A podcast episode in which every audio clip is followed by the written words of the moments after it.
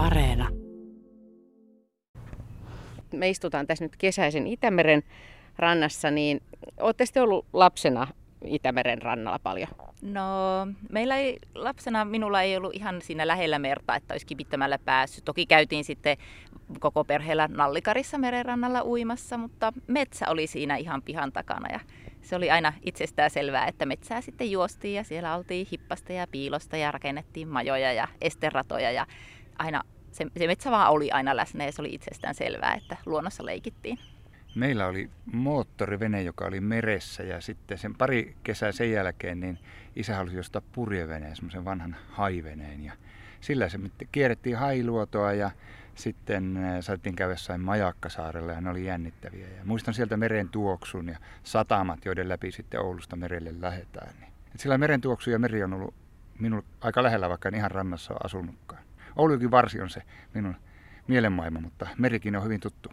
Me aiheena on lapset ja Itämeri. Miten te olette kiinnostunut miettimään lapsia Itämeren rannalla ja siitä, sitä, että minkälaisia seikkailuja siellä Itämeressä voi kokea ja miten sitä sitten voi suojella? Itse asiassa ajatus lähti siitä, että minä mietin, että minä jotain haluaisin itse tehdä Itämeren hyväksi. Ja koska minä olen satukirjailija, niin ajattelin, että se, että jos minä lahjoitan jonnekin Itämeren suojeluun rahaa, ok, se on se, se on niin kuin Itämeren hyväksi, mutta minusta on isompi asia, jos minä kirjoitan satukirjan aiheesta ja sen myötä useat lapset, jotka on tulevaisuuden aikuisia sitten, niin alkavat ajatella Itämerestä myönteisesti. Niin, no kaksi vuotta sitten sain tämän ajatuksen ja nyt tämä on, on sitten julkaistu Seikkailu Itämeressä kirja ja se on ollut ihan mahtava prosessi tehdä. Joo ja kyllähän täytyy mainita meidän Bengtsäärin reissumme, että ja joiden matka oli hieno ja jossa oli hieno, hieno kokea niin kuin luontoa ja kuulla se Bengtsäärin historia, joka oli upea. Ja, ja sitten siellä itse majakassa. Ja, niin, en, mä en ihan tarkkaan tiedä, milloin päivillä lähti kirjajuttu liikkeelle, mutta... Mutta sitten kun alkoi kirjajuttu, niin sitten tiesin, että haluan sen aloittaa sieltä Bengtsäärin majakalta. Ja Kustantan kanssa oli vähän keskustelua, että olisiko Perämeren, Perämeren pohjukasta sitten aloitettu sitä, kun minä Oulussa asun, mutta minä halusin sen sinne Bengtsääriin. Se oli niin mahtava majakka. Ja sitten kun keskustelin tuota, meriasiantuntijoiden kanssa ja eri lajeista oli puhetta ja minä sitten ihastuin joihinkin kalalajeihin, joita on nimenomaan täällä vähän etelämpänä sitten, niin en, sen takia halusin nimenomaan tänne etelämpää Itämereen niin sitten sijoittaa tämän lähtökohdan seikkailulle. Niin se veren suolaisuus vaikuttaa aika paljon. Mitä ne lajit oli, joita halusit kirjan mukaan? No minä aivan erityisesti ihastuin rasvakalaan, aivan mahdottoman sympaattinen kala, ja kolmipiikki ja härkäsimppu. Ne oli ehkä ne kolme, joita mä niin kuin eniten rakastuin heti, kun keskustelin tuon Anne Hemmin kanssa sitten näistä eri lajeista. Ja hän minulle ehdotteli, että mitä on tällaisia vähän harvinaisempia. Ja kyllä sinne sitten liejutaskurapua ja siloneuloja ja turskaa ja muuta tuli mukaan, mutta että rasvakala on se mun lemppari näistä.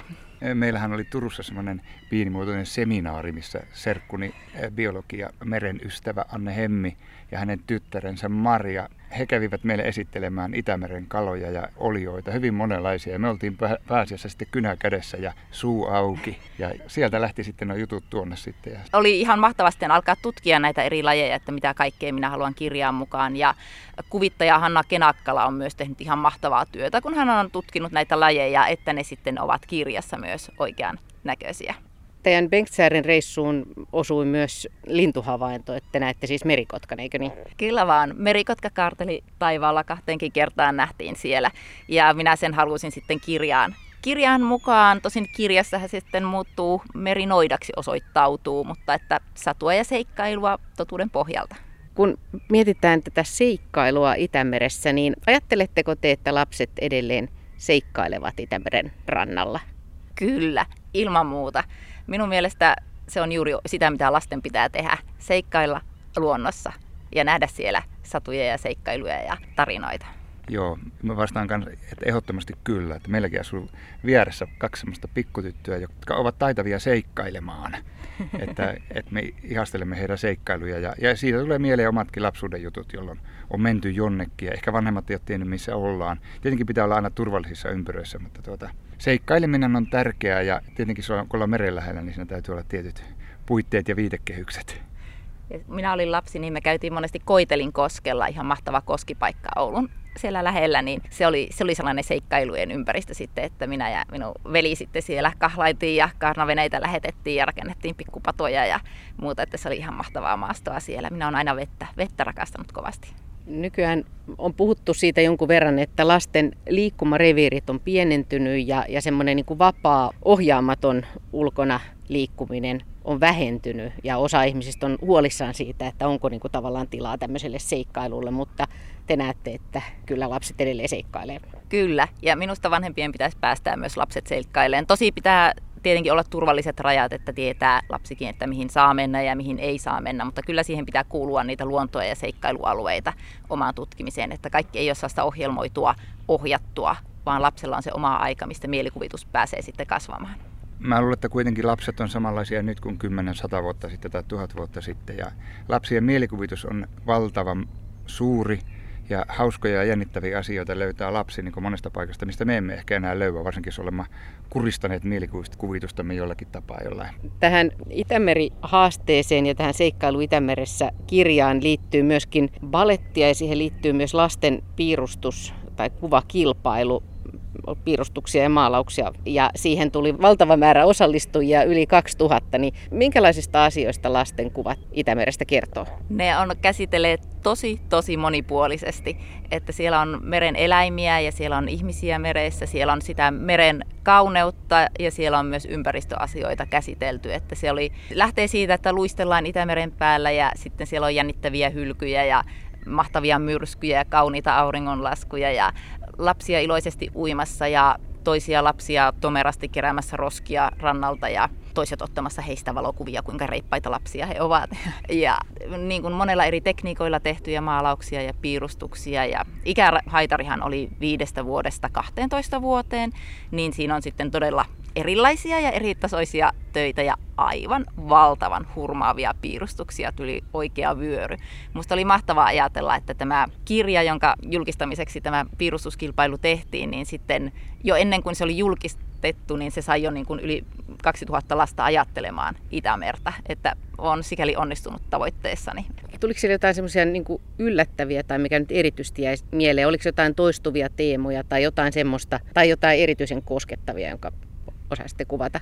No siinä ä, alun perin oli tarkoitus palkita joka sarjasta, ikäsarjasta viisi kuvaa ja sitten valita yhteensä 40 kunnia mainittua. Mutta sitten tämä, että niin paljon ympäristöasioita lapset ajattelivat, se, se oikeastaan tuli yllätyksen, että niitä oli niin paljon käsitelty kuvissa. Niin sitten pyydettiin vielä Luontoliitto mukaan ja he sponsoroivat sitten joka sarjalle vielä oman ympäristöpalkinnon, että erityisesti ympäristönäkökulmaiset kuvat palkittiin siinä. Ja minua itse ehkä kosketti eniten tällainen kuva, missä oli pieni Medusan poikanen ja muovipussi. Ja sitä Medusan poikasta, siinä oli kuvateksti sitten, niin pelotti, kun hän luuli sitä muovipussia äidikseen. Se oli, se oli niin hurmaava ja ihana niin kuin, teksti vielä kirjoitettu siihen, että se on mulle jäänyt aivan erityisesti mieleen tuntuuko teistä, että on semmoista riskiä, että, että niin kuin lapset pelkää liikaa ja kokee sen Itämerenkin semmoisena niin huolien ja ahdistusten kautta. Että jotenkin se ajattelu on semmoista eikä niin kuin lähekkää sinne seikkailemaan. No kyllä näissä kuvissa, vaikka niissä oli käsitelty ympäristöasioita, niin päällimmäisenä siinä loisti se niin riemu ja rakkaus mereen ja seikkailu ja kauneus, meren kauneus ja niin kuin salaperäisyys. Että ympäristöasioita oli ajateltu, mutta ilomerestä oli se, mikä päällimmäisenä loisti kuitenkin. Ja olin pikkusen siinä, seurasin tätä ympäristöpalkintoasiaa, kun nämä tuomarit hienosti mm. niitä valtavaa määrää kuvia pyörittelivät. Ja, ja kyllä mä sieltä huomaan semmoisen, että semmoista ihan tämmöistä aika nuorissakin lapsessa semmoista mun mielestä spontaania huoltakin on, joka varmaan osittain perustuu tiedotusveneen tietoihin ja vanhempien juttuihin, mutta semmoista jännää. Kukaan ei varmaan ollut pyytänyt tekemään tiettyjä juttuja, mitä me saatiin nähdä tai tuomarit saivat nähdä. Ja, mutta, mutta isoimpana asiana siellä kuitenkin oli nämä, mitä kaikkea mielikuvitus saa aikaa lapsella, kun teemana on meri. Merenneidot jäivät nimittäin äsken päivillä mainitsematta. Kyllä, merenneitoja oli huomattava määrä, hyvin kauniita merenneitoja. Minusta myös on vanhemmilla iso rooli, että, että luotetaan siihen lasten mielikuvitukseen, että me voidaan mennä johonkin paikkaan, joka ei tarvitse olla se eksoottinen ja hienoin ja, ja, ja, ja kallein, vaan että lapset keksii tekemistä ja leikkiä hyvin monessa paikassa, etenkin kun ne pääsee vapaaseen luontoon. Minusta se on se iso juttu, jonka mä haluaisin sanoa niin kuin tärkeimpänä asiana. Että kaikessa rauhassa metsään järvelle, merenrantaan, ilman sellaista aikataulua tai suunnitelmaa, niin lapset kyllä hoitaa oman asiansa ja ne te- tietävät, mitä pitää siellä tehdä. Toisaalta kun puhutaan isoista ympäristöhuolista Itämeressä esimerkiksi, niin, niin silloin se, että voi toimia asioiden hyväksi, niin antaa semmoista voimaa ja toivon tunnetta. Ja niin kuin tässä kirjassakin ja niin kuin tässä koko hankkeessa, niin, niin se, että lapset voivat olla mukana tekemässä sitä muutosta, se on varmaan ollut tässä se iso ajatus. Kyllä. Ja oli ihana, osassa kuvatekstejä sitten sanottiinkin, että vaikka minä ja ystäväni kierrätämme kaiken, niin me olemme silloin niin kuin Itämeren puolella. Ja on kerrottu, että me olemme kavereiden kanssa keränneet roskia rannalta, että on myös asioita, joita lapset voi tehdä itse. Ja niistä pienistä puroista sitten yhteensä tulee isompia jokia. Itämeri on ainutlaatuinen meri monella tavalla ja yksi ainutlaatuinen piirre on myös se, että Itämeri säilöö vanhoja hylkyjä ihan toisella tavalla kuin mitkään muut maailman meret, koska meillä ei ole esimerkiksi tätä laivamatoa ja ne jää sinne ikään kuin semmoiseen vanhan meren kellariin. Tässäkin kirjassa on aika jännittävä hylky. Tosin, tosin siinä tuodaan esiin myös se ajatus, mikä on myös totta, että, että hylkyihin on saanut, saattanut jäädä monenlaisia aineita, jotka voi sieltä sitten vapautua. Miten tämä päivitulikki tuli sun mieleen? Tai miten sä rupesit miettimään näitä hylkyjä ja niitä öljypäästöjä sieltä? No, kun on sadusta ja seikkailusta kyse, niin siinä on hyvä olla aina joku tällainen pahis, että saahan jännittäväksi. Ja mä en sitten halunnut mitään meren olentoa laittaa pahikseksi, koska minun nähdäkseni meressä ei asu pahoja olentoja.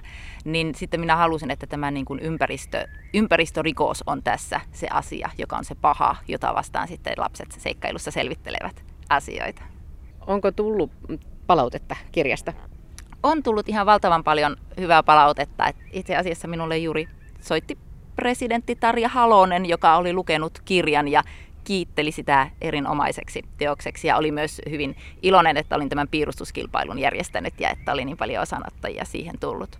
Mikko Koskela, sä oot myöskin ollut säveltäjänä mukana tässä, tässä hankkeessa. Joo, ihan tarkkaan en muista, m- miten idea lähti liikkeelle tästä Kalapikkuinen biisistä, mutta sitten lähdin vaan kirjoittamaan niitä, kun itsekin on, on vähän niin kuin biologi kuitenkin sove, soveltava, niin, niin mulle nämä on sillä vähän kemiallistikin tuttuja monet nämä asiat. Ja, ja sitten me sovittiin vähän, että jos mä lähtisin kirjoittamaan siitä lastenlaulua. Ja siinä on se laulu kulkee, joka on tuossa kirjassa, sehän kulkee sillä, että siinä on A-osa, jonka laulaa niin kuin lapset.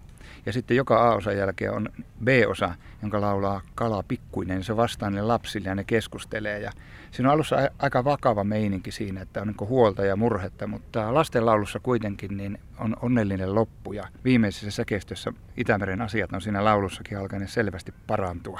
Itämeren tilanne on monella tavalla hälyttävä, mutta toisaalta myöskin kun puhutaan Itämerestä, niin aika paljon positiivistakin on Itämerellä tapahtunut. Eli siinä mielessä semmoinen toiveikas sävy on tietenkin kannustava, mutta se on myöskin ehkä sitä, mitä oikeasti on tapahtumassa.